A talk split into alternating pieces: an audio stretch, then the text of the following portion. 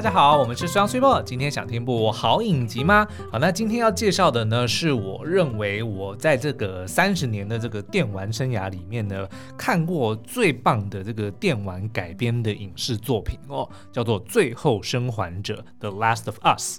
那但是呢，我我应该要说，它目前是我看过最棒的，就是因为它正在跟播中哦。那、嗯、第一季总共有九集哦，那目前是跟到第三集。对，那它是因为每周一的这个上午十点会更新哦，所以你们在听这集的时候呢，可能已经看过这个第四集了哦。哦对，那但是呢，就是目前看到这三集呢，我已经只能够说是我是跪着看完的。嗯，然后呢，就 Swibo 他虽然没有玩过游戏呢，他应该也会认同说，如果纯论影集的这个水准的话，应该。你你自己要不要分享一下你的感想？没错，我看了之后真的是一把鼻涕一把眼泪的，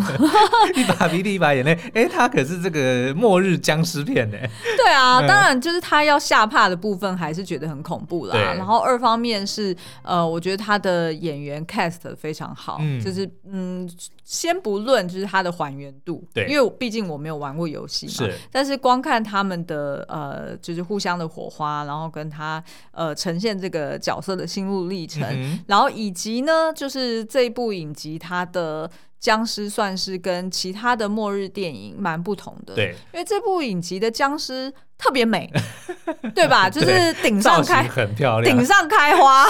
那我先跟大家讲一下这个故事的这个大纲好了，嗯、就如果你还没有看的话，它这个《最后生还者》呢，其实是呃改编自同名电玩哦，然后是二零一三年这个上上架的作品哦，就是。电玩啦，嗯，然后呢，他这个故事是在讲说，是在二零零三年的时候呢，就是有一场这个突变的真菌呢，突然在美国蔓延，那被感染的宿主呢，就会陷入疯狂，变得跟僵尸一样，然后身上长香菇，对，因为他就跟以前我们知道的这个僵尸的这个成形成的方式哦，嗯，大部分都是感染病毒，对，或者是什么细菌等等的，哎，但但这一次呢，他就是用真菌的方法哦，嗯，然后呢，然后的确，因为在大自然里面就有很多这个真菌会感染宿主，会控制他们。的行为的这个案例哦，所以他就基本上就是以这个作为出发点，说，哎，那如果这个大自然环境在人类的这个破坏之下，比如说，哎，温度升高啊，或者是环境变化，真菌也跟着改变的时候，有没有可能会感染人类，然后导致他们变成一个新的哦。新型的这个僵尸哦？等于他这样子的一个设定呢，其实是有所本，哦，是有所本的，对对，因为有一定的科学根据，是在大自然里面就有类似这样子的案例，只是目前还。还没有真实的案例说哦，这个真菌能够寄生在人体身上，嗯嗯倒没有，但是。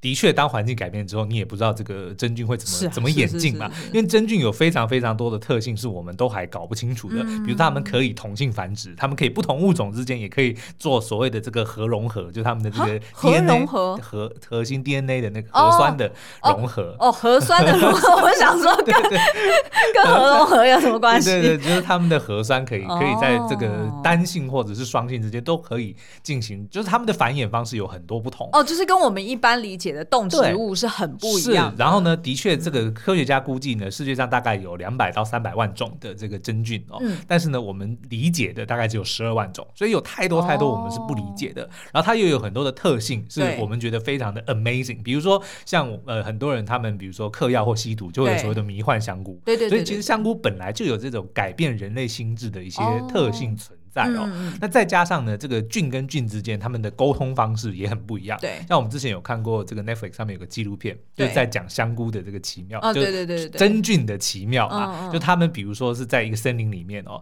哎，你感觉好像他们互不相干，就是这根香菇跟那个香菇之间没有关联，就彼此各自生长。对，但是他们地底下，嗯，就是有一个比人类的大脑还要精细，还要还要。怎么讲？就是庞大的一个神经网络，哦、对，所以你很有可能，比如说在几英里外，你踩到一个香菇，它的这个菌，然后哎，它就会触发到另外很远的地方的另外一个真菌，哦、就会感受感应得到，然后就有所反应。哦，跟感觉好像跟蜘蛛网有点像，其实有一点，点，你不觉得就有点类似？想象到魔界，你还记得魔界里面有一集就呃，不是不是有一集，嗯。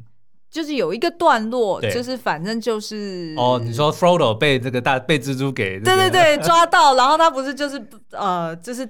留在那个蜘蛛网上面，嗯、然后只要有一点点震动，然后他就知道说，哎，有有那个就是猎物掉到他的网中。概念啊，机制当然是不一样的，但是基本上就是同样的概念哦。嗯、那反正呢，就是这个最后生还者，他就是以一个这样子说，哦，人类受到这个变种真菌的感染而变成了僵尸，导致世界进入末日哦。嗯、那所以呢，就是仅存的人类就叫做 The Last of Us，就是剩余的我们，最后生还者就被这个被。算是关在嘛，还还是说他们就是在这个隔离区里面就在生生存着哦，对，然后就是自行居住。呃，就是自己聚落，就是自给自足这样。对，那也有人选择过着这个游牧的生活，到处去找安身的这个安身之处啦。嗯，那对于人类的未来呢？有些人选择接受命运，就把这个心思放在说，嗯、那我要如何生存下去？对。但也有一些人认为说，哎，这一切还有机会可以挽救哦，所以就致力要找出解药。哦。比如说这个影集里面就有一个组织，嗯、叫做呃火萤 （Fireflies），、嗯、就萤火虫的意思啦。嗯、他们就是一个反抗军，嗯、他们就认为说，哦，这个世界其实还有救，所以他们就是。致力的在找这个呃解药哦。对，那这个故事呢，就是先要从这个二十年前开始讲起哦。嗯，男主角呢叫做 Joe。就乔尔哦，嗯、他跟女儿原本是就是算是相依为命啊。嗯、然后他在疫情扩散的时候，本来要跟这个弟弟一起逃走，但是女儿却不幸的死在这个强制隔离的军队的这个枪下哦，所以就导致他变成一个非常愤世嫉俗的一个一个人哦。哦，对。然后在这个二十年之间呢，嗯、他就在波士顿的这个隔离区里面去就住在那里，对，然后跟着他的一个。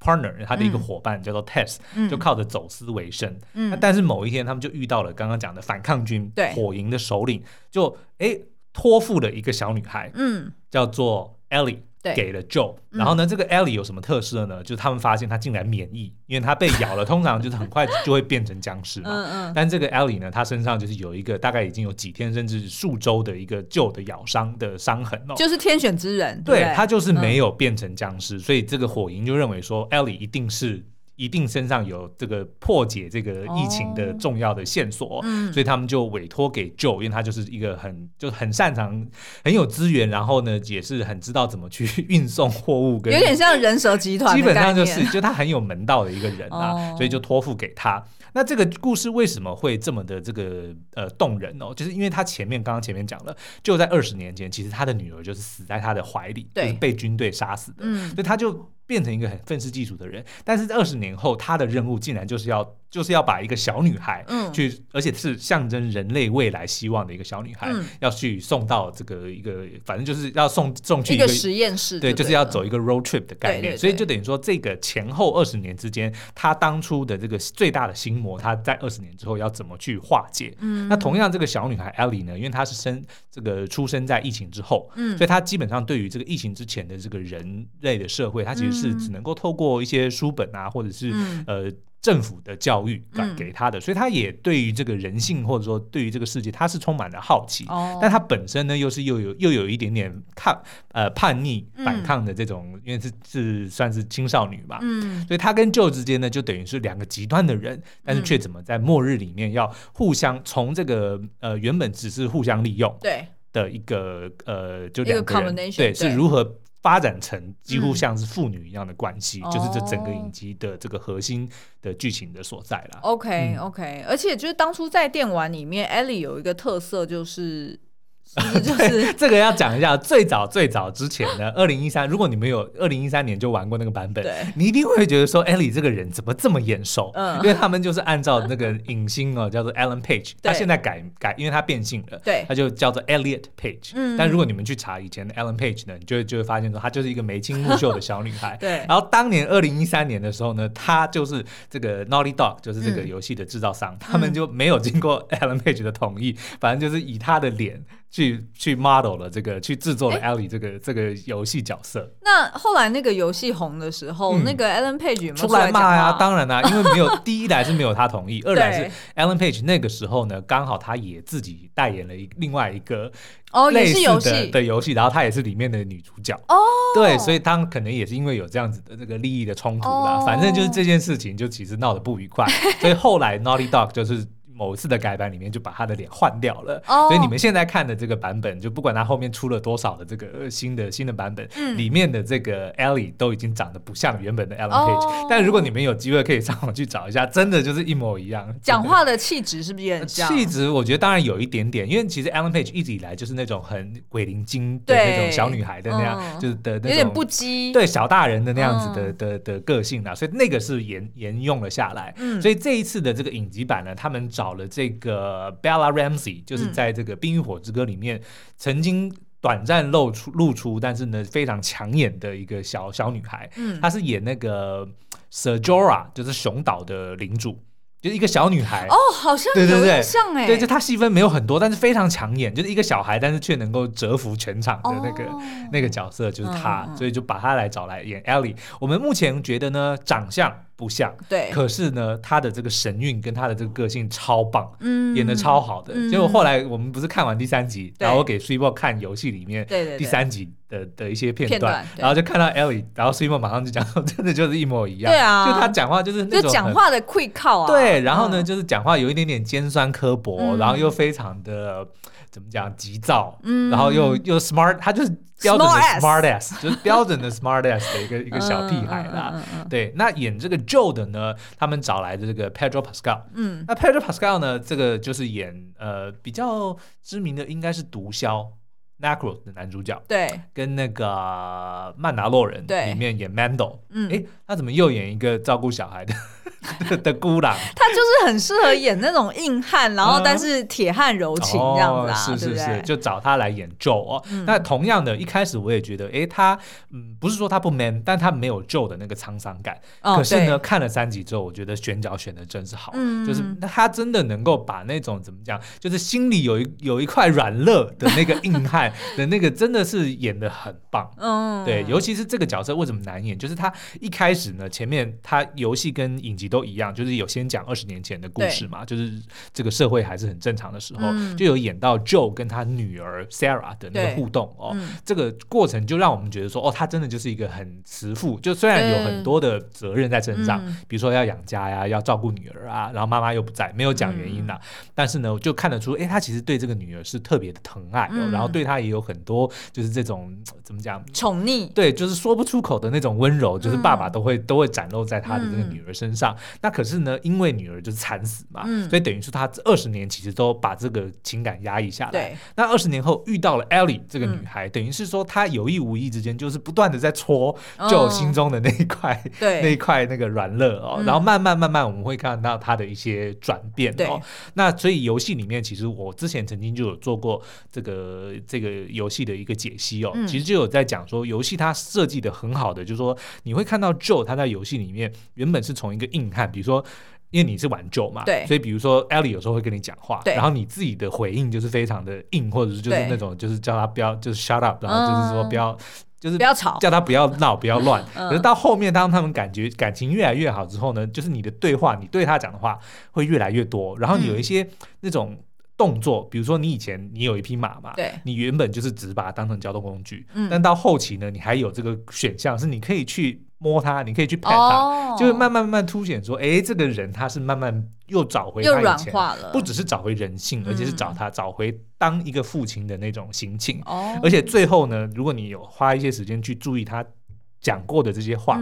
他慢慢把他当时对 Sarah 讲的一些用语，不管是说他的那个称呼，他叫他 Baby Girl，嗯，对，他到后面。也叫 Ellie 叫 Baby Girl，、oh, 那个真的会让人家就觉得很感受，他很很感动，嗯、他真的就把 Ellie 把她当成自己的女儿这样看待。嗯，哎，那我想问一下，所以游戏本身已经完结了？完，呃，他在去年还是前年啊，就是推出了第二部 Part Two。就如果你们现在去玩，就是去买这个新版的这个游戏的话，嗯、就最后生还者的话，你会发现它原本是叫做 The Last of Us，对，它现在叫做 The Last of Us Part One。哦，因为他后来出了一个续集，叫做 Part Two 嘛。哦，对，OK。然后 Part Two 就是在讲后续的故事啦，但是 Part Two 被骂的很惨。哦，我就我在这边就先不 先不讲为什么。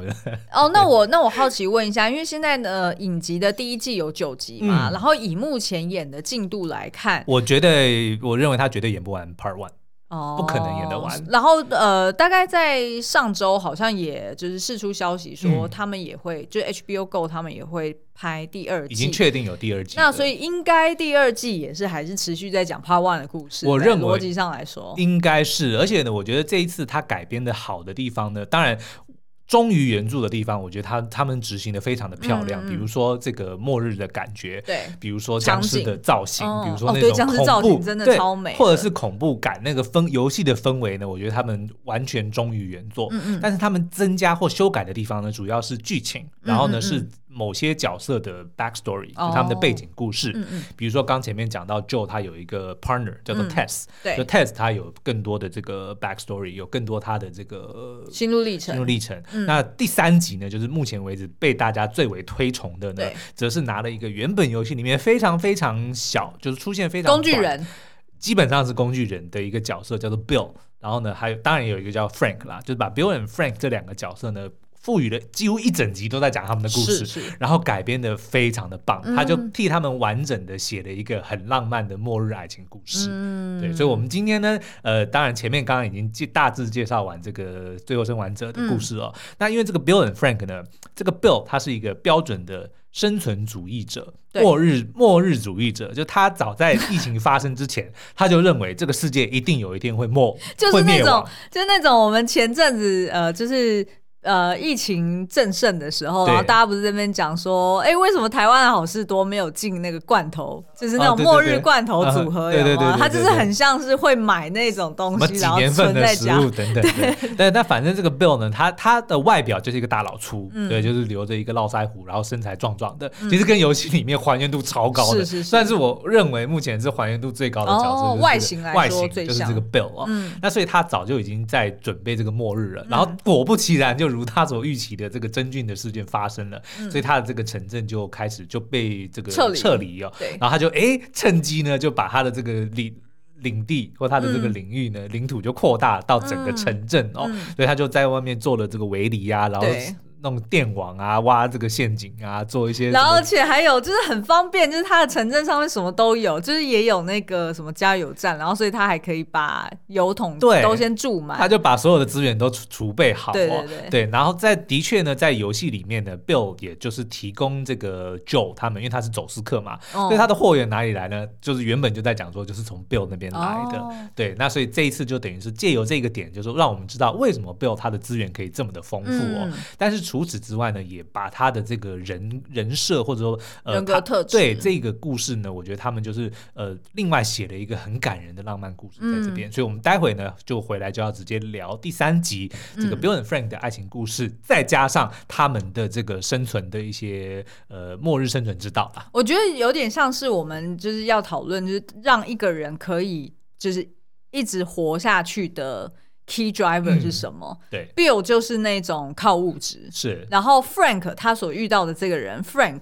他靠的是一个精神食粮，嗯、就是一个一个生存的目的。对。然后所以一个是生存，一个是生活。对。然后所以他们两个价值观是完截然不同的两个人，却在末日之下遇见了彼此，嗯、然后谈了一场非常浪漫的恋爱。其实对这就是我们今天下半集要讨论的。好，那我们先休息一下。好，那刚刚已经介绍过这个 Bill 的背景哦，他就是一个这个末日主义者哦，所以当他打造完一个这个，他把他的城镇变成一个他的末日的碉堡之后呢，他在这个疫情发生过大概四年之后呢，某一天呢，哎，就发现他的某一个这个陷阱被触动了，对，有个男人掉进了他的这个洞里哦，然后结果当他去查查探的时候，天上掉下来礼物，对，就是一个叫做 Frank 的男子哦，嗯，那在这个设定里面，游戏其实对于 Frank 的这个琢磨更是非常的少哦，因为出现。的时候呢，Frank 已经死了。对 对，所以就只我们只有看到 Bill 啦。嗯，但是他就把这个他们的故事把它演出来哦。所以 Frank 呢，就是原本在一个隔离区里面，呃，从一个隔离区里面逃出来的一个人哦。那落单之后呢，就辗转的就来到了 Bill 的家里，然后就掉进了他的陷阱里哦。嗯，那一开始呢，他就只是说希望能够 Bill 能够给他一餐，对，放他出去，然后给他一个温饱哦。嗯，但是这却发现说，哎，Bill 是一个非常细心的人，就即使是在末日的情况之下，他却不只能够让自己生存，能够活下去，他还很讲究他的生活的所有的一些品质，对品质，比如说他的料理。都是那种非常高级的料理的，对，而且很煮兔肉，然后要配酒，还要配某一种特别的酒哦。就发现说，哎，其实 Bill 粗犷的外表之下，其实藏有一颗这个柔软的心哦。嗯、然后可能呢，我们在猜想，应该 Frank 他原本应该就是同性恋，对，所以他可能在那个时候他就已经打开了他的 gaydar，就是、嗯、就是去会会能够知道说，哦，原来这个人他也有可能是同性恋，对，对，对，所以他就在一些试探的过程之中，发现说，哎、嗯，的确 Bill 他是一个又寂寞，然后呢，其实。也是对同性就是有呃是 welcome 是 welcome 的人哦，所以他们呢就是一时天雷勾动地火，然后再加上他们就是哎保暖思淫欲，对吧？真的保暖思淫，因为他们就是吃完那一餐，然后就借机说：“哎呦，有钢琴哎，我来弹弹看。”然后一弹之下，两个人就天雷勾动。对，但是我觉得这一幕呢，因为我后来就是陪你看了第二次，我觉得他们这个编剧真编剧真的很用心哦，就是。如果你只听我们账面上这样讲啊，那其实就是这两个人就刚好就遇在一起，然后两个都是 gay，所以就 就就一碰。怎么讲？一拍即合，对，干柴烈火就就就烧起来了。嗯、但其实并不是，我们可以看得出来，就是 Frank 即使他一开始就是有同性的倾向，他也发现说，哎，Bill 是一个独居的男人，然后有这么的有这个资源哦，嗯、所以一开始他的确可能是为了生存，他可能会有一点点说，我来卖弄我的色相。所以你看，他会主动的说，我来弹琴给你听。对，即使他弹的很烂，但是就可以感觉得出来，他其实是想要刻意的取悦对方，对，看自己有没有这个机会能够从你这个 Bill 身上捞到一些好处，嗯、或者说能够。多活几天好还不错的日子哦。嗯、可是后来当发现 Bill 他在弹那个琴的时候，就应该是真情流露，因为 Bill 是一个很寂寞的人。对，你看，不管他是本身他的这个外表比较粗犷，嗯、或者他是一个末日主义者，甚至他甚至他有可能本身就是因为他是同性恋的关系，嗯、他就是不是被社会所接受的一个人。对，因为看起来他好像跟之前是跟他妈妈独居，对，对不对？就是看到那个柜子上面放的照片，嗯、对，然后再加上他就是曾经有透露过说，哦，我的确是有跟一个女孩有过性爱，嗯、但是就他就没讲完，他就没有讲完，然后然后再就没有其他的性行为了。所以这个在在都是暗示说，Bill 就是一个比较内敛，对然后活在自己世界里面的人。是，那可是呢，我觉得当 Frank 发现了说 Bill 的寂寞，然后再加上 Bill 真的是多才多艺，嗯、就是展现出在那个末日，因为他们安排相遇的日子是这个疫情发生后四年，嗯、尤其是 Frank 已经过了四年，非常就是很。很拮据的这种这种这种生活，哦，嗯、所以我相信呢，他应该就是也能够感受到说，哦，Bill 这个人是一个很很可靠的一个、嗯、一个一个一个一个男子汉，挖到宝山，对，然后呢，又看到他内心中的那个那个那个脆弱，他的那个寂寞的感觉，嗯、我觉得他在那一刻是真正动心了，就把他 Frank Frank 是。把他原本只是想要哎从他身上捞点好处，对，转变成说哎我真的觉得这个男人是就是对他动心的，嗯、所以才会展出展开后来他们他们的这个对。那个，因为提出提出要叫对方你要不要去洗屁屁，就是就是 Frank 提出来的，是，然后他们的互动我觉得真的很可爱，比如说他们在在床上的时候呢，那个 Frank 还主动讲说，我可不是会为了一餐一个午餐然后就出卖肉体的人哦，所以我们做了这件事之后呢，我。会多留几天，就是要包含早餐、晚餐都要的意思啦。对，我觉得这个台词真的写的很妙。对，然后接下来就直接转说啊，他们在一起三年以后的生活。嗯、然后呢，他们就是有争吵，但是争吵的主因呢，嗯、就是因为 Bill 呢，他就是虽然本身很有品味。好，OK，再跟 Osmik 一下，我觉得我们就直接分两个情境题来来跟大家讨论好了。第一个情境就是说，他们两个在一起之后，他们两个个性的差异就越来越显现出来。嗯、是。因为毕竟就是很熟了嘛，对 就是如同真的就是夫妻一般。对对对。对那这个第一个情境呢，想要问的就是说，呃，这个 Bill 呢，他就是比较追求说，哦，安稳的生活，嗯、然后就是顾好我们自己家就好了。那其他房子其实都是空的。对。那所以我们只要去拿其他房子的这个资源就好，你不需要去管人家在，就是管人家的外观是怎么样。可是呢，相反的。Frank 是一个很注重生活感、嗯、很注重呃生活的一个 purpose 跟意义的人，而且很讲求仪式。对，然后所以呢，Frank 就就很坚持说，不行，我们就是我我已经去什么呃打扫好那个精品店了，我接下来还要维修什么什么教堂还是什么什么店。嗯、所以这边的情境题就问大家：如果你今天就是你家中或者是呃，就算你拥有一整个城镇的资源好了。你在末日的情况之下，你会去修缮其他人的房子，哦、你会去，你会去把整个城镇或者是你的社区好了。假设我们现在住这边。你会去把这整个社区维持它的维持，去修剪人家的那个路树，或者是去修路灯？你会去把它弄好吗？还是说你会像 Bill 一样，哎，就是你管好自己家就好，否则你到时候资源就这样浪费掉了。哦，我觉得呢，应该我会某个程度像 Frank 一样，就是我会做一些些的维。那你会收到修到哪里？我觉得应该是维持功能。就是比如说像比如说健身房，我就会去啊弄弄挑一个、啊。我们就以我们家来举例好，我们家是那种二十几楼的房子。好，那所以你的意思就是说，举例来说，你就会譬如说把我们社区的公用的健身房，对对对对对，我会把我们这一栋二十二十几楼的。的大楼顾好，但是我不会去弄隔壁栋。哦，你不去弄隔壁栋？我会把公厕的地方弄得很好，比如说教育厅，我会打扫好，哦，对不对？然后健身房有时候也会去。然后的确呢，我也就是做这些事情的时候，我就会去那些地方。比如说我喝咖啡，我就很有可能会去那边去 lounge 里面喝，对不对？然后我去运动，我就去健身房运动。然后游泳 游泳，我就去游泳池运动。就是我觉得这个这个就是维持生活的一个品质的一个很重要的关键，而不是像 Bill 一样，我什么东西全部都我这个门一关，我就可以。与世隔绝哦，对，就我还我还蛮需要跟外界去有一些互动。那你会去弄一楼的路数吗？路数可能就不会，我不会出社区大门，社区大门很危险哦。是没错，是没错。而且晚上的时候，应该还是会想要把灯全部关掉吧，就不要让人家看到。是是是，就有点像是那个什么倒数毁灭二十八天一样，对不对？就是你最好是不要，除非你真的是要准备要求救，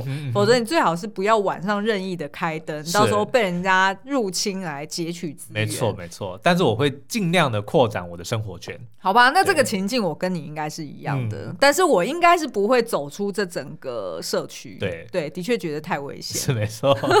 而且我想到，就是我们就是当这整个社区都被净空，然后我可以每一间房间，你看二十几层二十几层楼，然后一楼一层有五户、六户，对啊，对啊，然后上百户，你每就是你大概一个礼拜去拜访一户，是是，然后在那一户里面办家家酒。对不对？你不觉得很好玩吗？赋予每一户一个专门的的一个一个一个一个作用嘛，对不对？比如说可以某个哎，可以这边可以种菜，对不对？那边可以养鸡，那边可以养猪，然后哪边可以当那种什么情趣情趣旅馆，对不对？对对，或者我的书房，我就自己就是一整间都都是我的书房，一整间都是我的健身房。哇，这样想起来觉得好像很好玩，还不错。对，好，那接下来第二个情境，哎，还是你要补充说明什么？没有没有没有，第二个情境就是你。会主动会去 reach out，就你会去看看这世上还有没有什么人是你可以跟他做朋友的吗？嗯。你要不要描述一下这个？因为他们就是当初为什么 Frank 会坚持说他要把这个城镇打扫好，嗯、就是因为他认为我们还是会交朋友，我们还是会请朋友来我们家里做客，所以一定要让他们看到，就是尽量让对方也有宾至如归，然后也能够有就是疫情正常生活对正常生活的感受，所以我必须要打扫好，我要把这些东西全部都弄好好，就有一点点像是炫耀，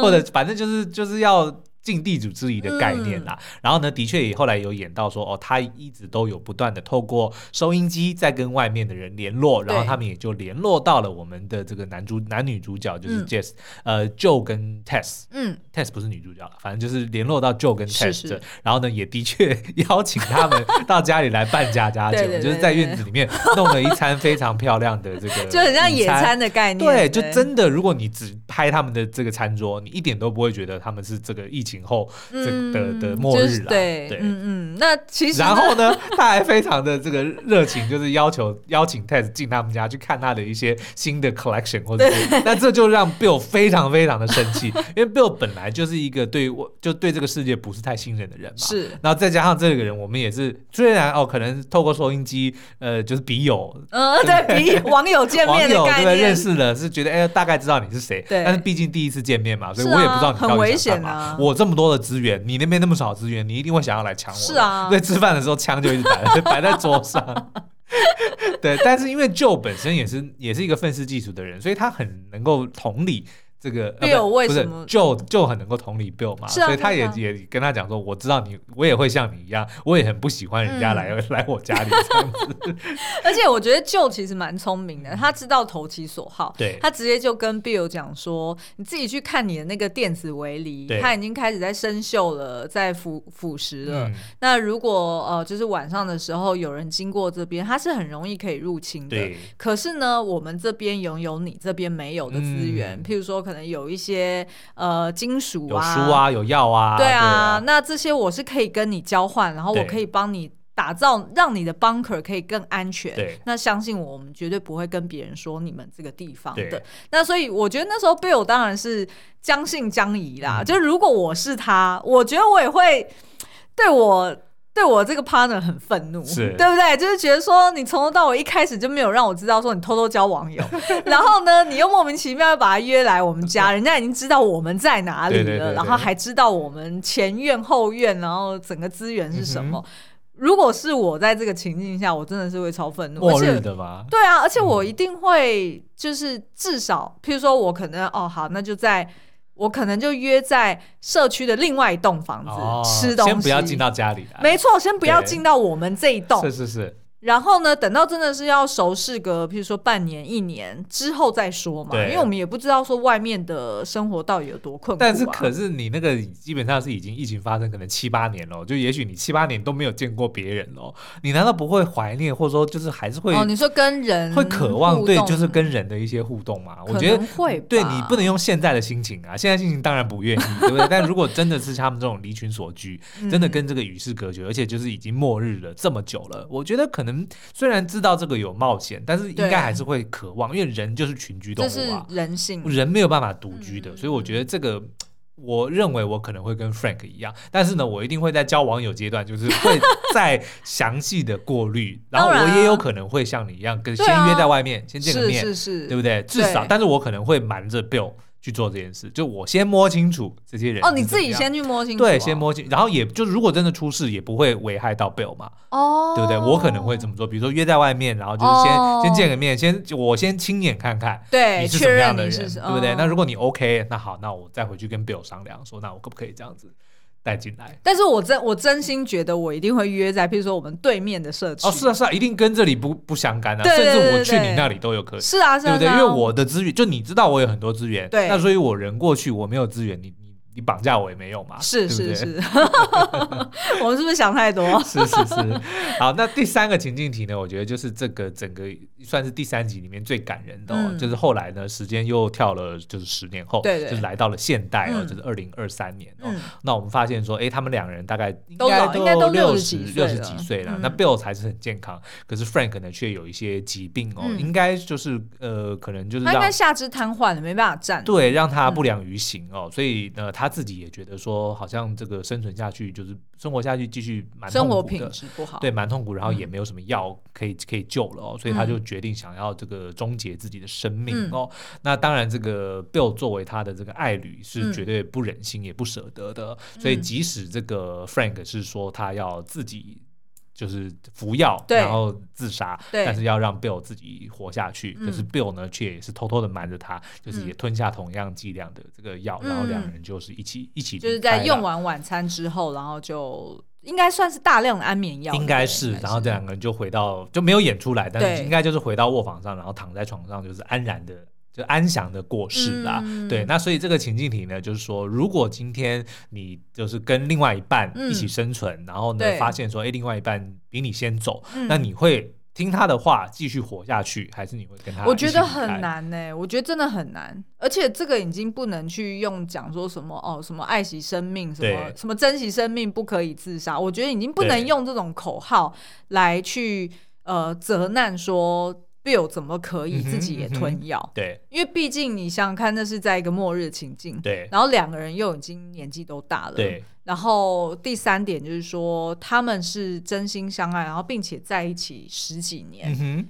那你要留下的那一个人，他怎么去继续生活下去？对，很难啊，因为毕竟，譬如说，他也没有他其他的资源的人际网络，然后他的生命已经没有 purpose。对，像那个。Bill 他就曾经对 Frank 讲说：“你就是我生存的意义。嗯”是。那当生存的那个唯一的那个意义，在这个末日的情境之下消失了之后，那你怎么可能可以苛？就是怎么能苛求这个人？嗯，他不可以服药，不可以离去。然后我觉得这其实就是这整部影集目前为止改编，我觉得最好的地方就在于他把这个生存的意义跟生存跟生活这两件事情呢，嗯、就是他透过这一集来点出。因为你看、嗯、，Bill 原本就是一个生存主义者，他不需要 Frank。对，老实说，他一开始不需要 Frank，但是呢，他在遇见 Frank 才知道说，当他有这个能力，能够去照顾另外一个人的时候，嗯、有把让这个人变成自己的 purpose 的时候，嗯、他们的生命。有多美好，对，有多精彩。嗯、所以即使到后面，你看是 Frank 先死哦，对，然后然后可是 Bill 很健康，嗯、所以如果按照逻辑，Bill 是可以继续生存下去的，他不需要 Frank，、嗯、他就可以活下去。嗯、但他自己知道说他的已经活下去没有意义了，对，他也知道自己当初的这个这个观念是错的，嗯、就他的确是需要有一个 purpose，、嗯、人才活下去才有意义嘛，嗯、所以他才会决定要跟 Frank 一起死。嗯、那但是呢，你看这个 Joe。反过来，我们的男主角，他原本一开始他是他的生存的意义就被剥夺走，嗯、生活的意义就被剥夺走，他的女儿，嗯、所以他二十年间他就是生存下来了。对，但是呢，他也不也没有把 Ellie，他这个时候还没有把 Ellie 看成是任何东西，他只是把它当成是一个货物，嗯、为了要 deliver 货物哦。所以呢，他我觉得就是透过 Bill and Frank。他们找到彼此，找到生活的生命的意义之后，嗯、再透过 Bill 死前留信给 Joe，嗯、告诉他说，如果你有这个能力，能够去照顾另外一个人，对，虽然他那个时候不知道 Tess 已经死掉了，对对对对，所以他是说你要好好的保护 Tess，嗯、因为他知道 Tess 就是你的生存的意义，嗯、能够让你的生命变得更加的美好。嗯、所以，但是因为 Tess 那时候已经死了，对。所以 Joe 看到这个信的时候，他想到谁？他反而想到是 Ellie，当然，对不对？所以我觉得这就是唯一剩下的，对，这就是一个非常好的这个改编的的、的一个桥段，因为在游戏里面。并没有这样子演，就是他并并不是透过 Bill 来发现 Ellie 是一个他生活，嗯、反而是他看到了 Bill 的冷血，嗯，或者说他的这个怎么讲，就是无情。因为在游戏里面，Bill 跟 Frank 是完全不一样的，是水火不容，是水火不容的。就虽然也是 partner，但是他们最后就是因为一些争吵，嗯、所以其实并分道扬镳。对，所以他们的结局并不是这么的浪漫哦，嗯、甚至过程我觉得还蛮蛮令人痛心的。嗯、所以反而是就看到了游戏里面的 Bill 说，哦，他这么的冷酷，嗯、反而才让他觉得说，哎。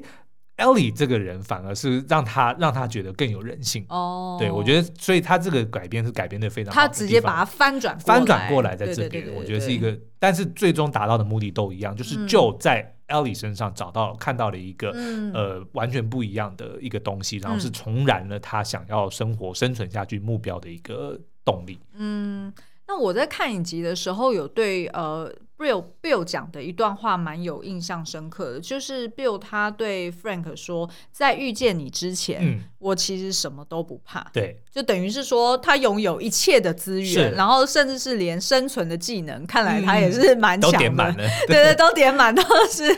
满血状态。那可是呢，反而是遇到 Frank 之后，他就变得很恐惧。嗯、那那个变得很恐惧，指的就是说我有失去对方，对我有拥有一个我最。宝贝，然后最最重要的一个生活的寄托，嗯、那那个寄托就是 Frank。对，所以他很因为很害怕失去他，然后所以他才变得是一个。比较有温度，嗯、然后比较像人有这样子七情六欲，或者是恐惧，什么贪嗔痴哦，对不对？就是类似像这样子，他就觉得说，哎，他这个人就变得有意义，然后有温度、嗯。而且的确也是，当他发现有 Frank 要保护的时候，他让反而变得更加坚强啊。对，嗯、你看他不是中了一枪，哎，结果也没事，对不对？但如果只有他一个人，搞不好他就死了。对不对？有可能他就觉得自己我活下去干嘛呢？对不对？如果重伤就死了，那他那个时候一定想说，如果我死了，Frank 怎么办？对，所以他才才让他撑下去，对不对？所以我觉得这个也是也是这个影集另外透过这样子的改编，为什么要加那一幕？对，我觉得也是也是有这样子的原因在了，才会让大家觉得说，最后他们两个双携手而去这件事情是合理的，而不是只是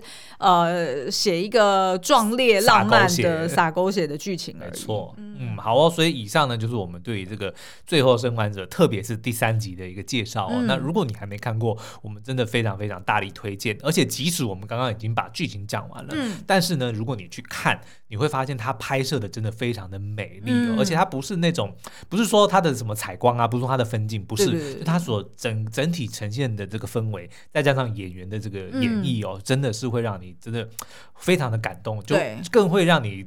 珍惜我们现在有的一切，因为这种末日的这种题材，它其实永远都是算是一个警示。对，对，就如果有一天这种事情发生了，嗯、我们该怎么办？而且其实老实说，距离台湾并不远。我指的并不是说方格斯，我指的是如果真的哪天爆发战争，哦、是很有对吧？就是其实我们、啊、我们是可能会遇到类似的情况，所拥有的生活将会完全不一样。嗯、对，那我们更要好好的珍惜现在的时光啊！嗯、对啊。好，那如果大家有兴趣想要看《最后生还者》的话呢，现在就点击文字说明栏里面的链接，去到 Catchplay Plus 影音平台上面就可以。收看喽，嗯，好哦，那今天节目就到这边喽，我们下次再见，拜拜。